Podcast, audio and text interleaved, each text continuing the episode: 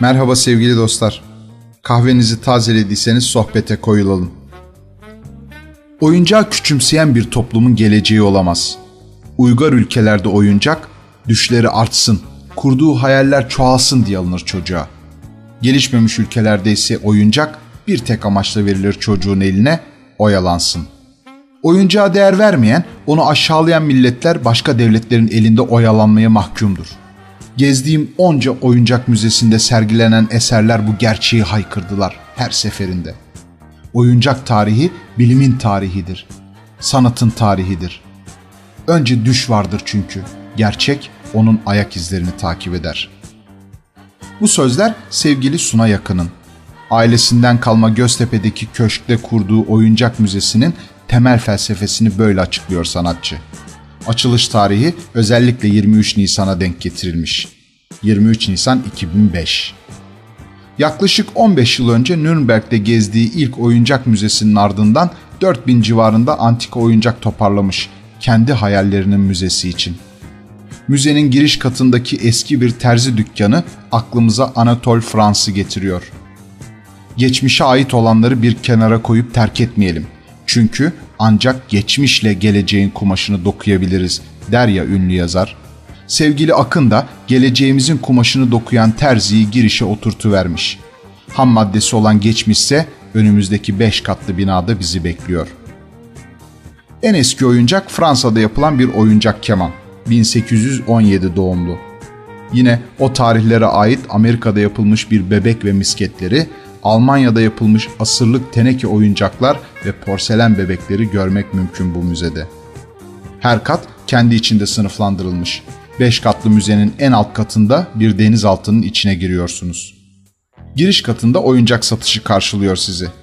Teneke oyuncak kalıpları, çocukların yaptığı bez bebekler, tel arabalar, kovboylar, kaleler, gölge oyunları kahramanları da oyuncak müzesinin girişinde sizleri karşılayan oyuncaklardan yalnızca birkaçı. Yine girişte bir oyuncakçı dükkanını ve içeride çalışan oyuncakçı ve çırağını izlemeniz de mümkün. Raflarda gemilerden tahta arabalara, hacivat karagöz kuklalarına kadar her ayrıntı verilmiş. Pencere içindeki vita kutusundan yapılmış saksıya, sobanın üzerinde kaynayan çaydanlığa kadar her ayrıntı.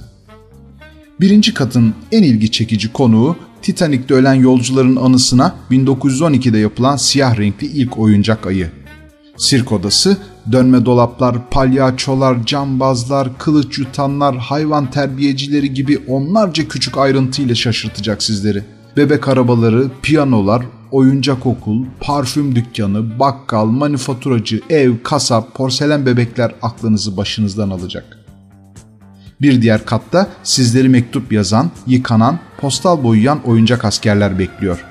Batman, Superman gibi masal kahramanlarından tahta oyuncaklara, şatolardan uzay oyuncaklarına kadar pek çok şaşırtıcı hayal kahramanına bakmaya doyamayacaksınız.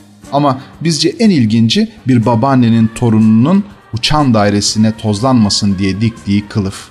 Tavan arasına saklanan tozlu oyuncaklar Ayşegül serisinin tavan arası başlıklı sayısının eseri.